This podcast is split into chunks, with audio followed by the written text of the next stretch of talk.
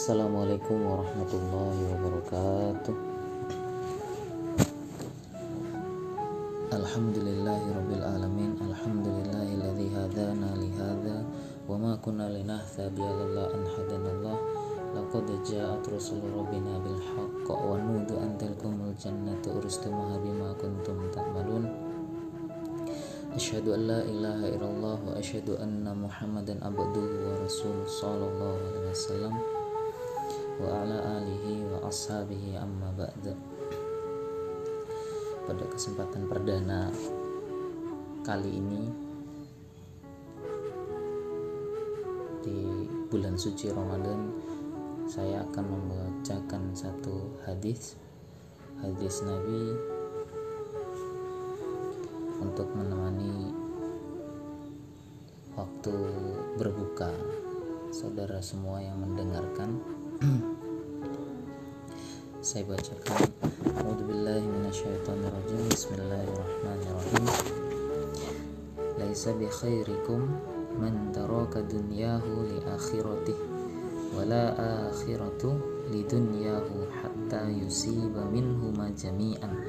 Fa inna dunya balagun ilal akhirah wala takunu kalla hadis dari Nabi bukanlah satu kebaikan. Bukanlah satu kebaikan untuk kalian yang mana kalian meninggalkan dunia itu untuk akhirat. Dan bukanlah suatu kebaikan meninggalkan akhirat untuk dunia. Sehingga mau mengumpulkan dari dunia dan mengumpulkan alasannya sebab dunia itu nantinya akan menjadi jalan menjadi jalan atau kendaraan yang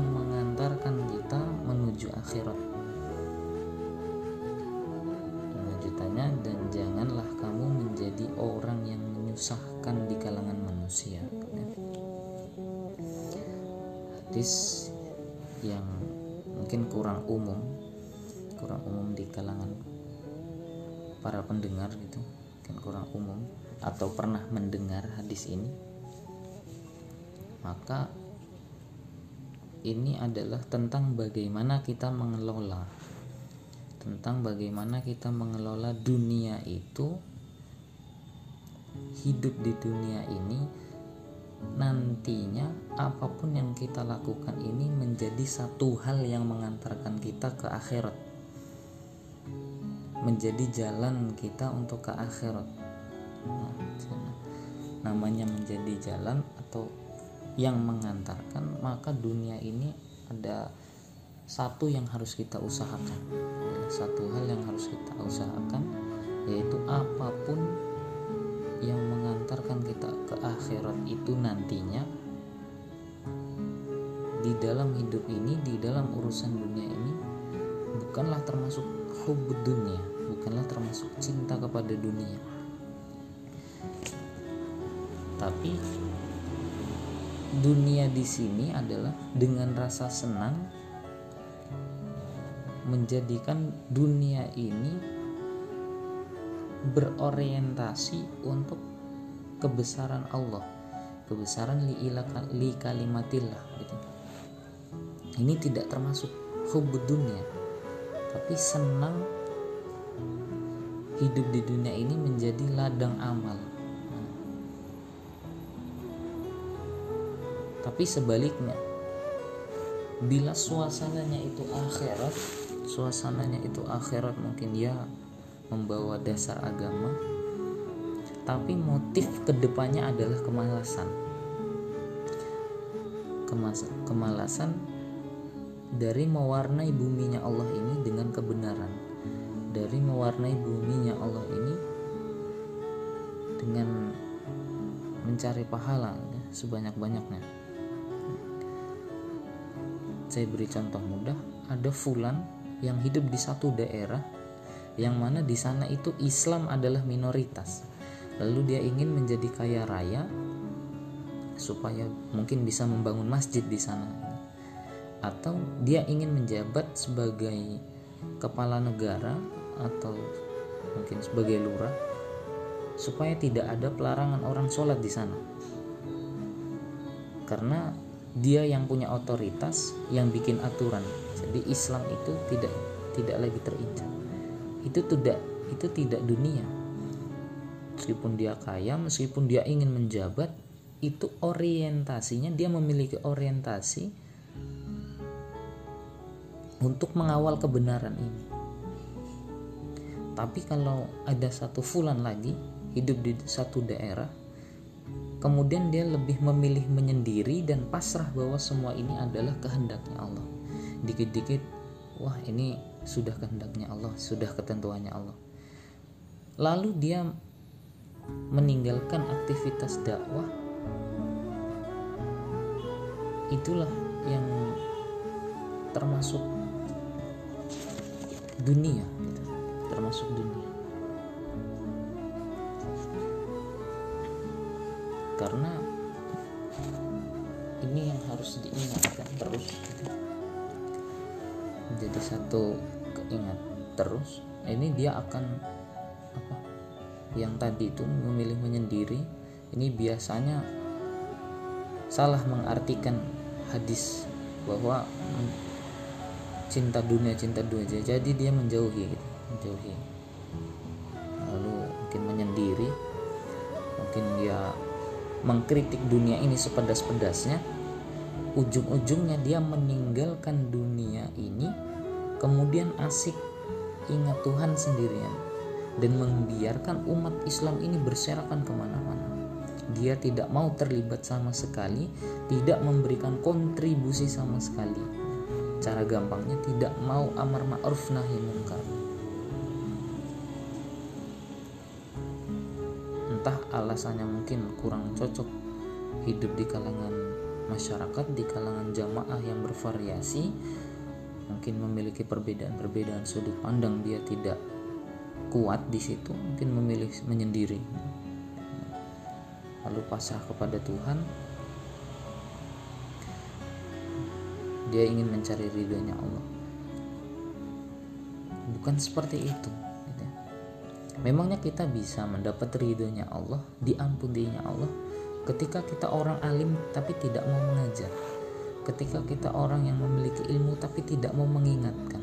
Memangnya kita bisa diampuni Allah ketika kita sebagai orang kaya lalu tidak mau zakat. Memangnya kita bisa mendapat ridhonya Allah ketika kita orang miskin sudah miskin tidak mau ikut dalam amal solih mungkin pramutan masjid atau sekedar bersih-bersih. Mungkin masjid sudah kotor dibiarkan begitu saja nunggu nanti sajalah yang peka. Itu tidak bisa. Kita harus terlibat dalam proses peribadahan. Kalau seperti ini yang terjadi ini parah. Umat ini terjadi jadi kacau balau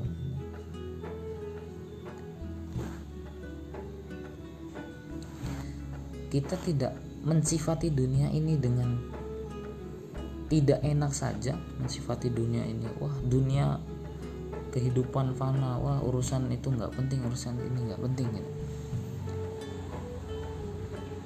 ini bagaimana kita mendapatkan ridhonya Allah? Mencari ridhonya Allah bagaimana? Maka anggaplah dunia di sini memiliki dua status. Yang pertama dunia itu untuk ladang amal inilah yang harus kita pakai. Dunia ini adalah ladang amal yang nantinya akan mengantarkan kita ke akhirat. Atau kalau tidak bisa melihat bahwa dunia ini untuk ladang amal maka ya maka jadikanlah dunia ini sebagai tempat untuk kita bertaubat memperbaiki diri. Karena apa? Mungkin bisa kita kita lihat atau kita buka lagi hadisnya atau kita sengaja datang ke kuburan dan yakinlah bahwa semua orang yang sudah meninggal keinginannya hanya satu, kembali ke dunia. Dan memperbaiki amal-amalnya, membenahi segala kesalahannya semasa semasa dia hidup di dunia. jadi dunia adalah segala-galanya bagi orang yang sudah meninggal.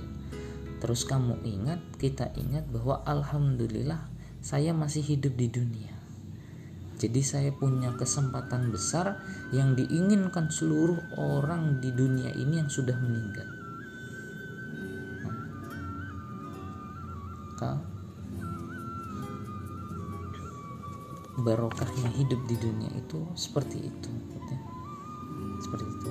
Apalagi ini bulan suci Ramadan kita kelola dunia ini yang sebegitu megahnya, sebegini luar biasanya kita kelola bagaimana hidup kita di dunia ini nantinya membawakan pahala atau membawakan ridho Allah sehingga kita nanti di akhirat mendapatkan tempat yang nyaman di sisi Allah. Ya bisa masuk surga.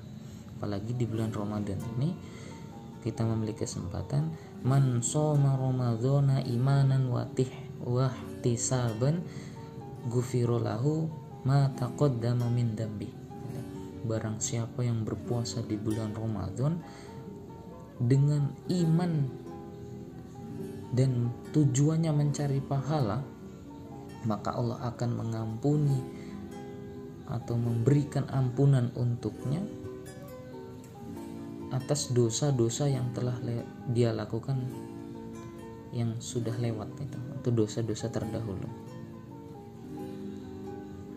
Mungkin cukup dari saya bisa membawa menjadi satu kebarokahan membawakan kemanfaatan dari hadis ini. Karena kita melihat potensi luar biasa di bulan puasa ini Allah memberikan pahala sebesar-besarnya untuk kita.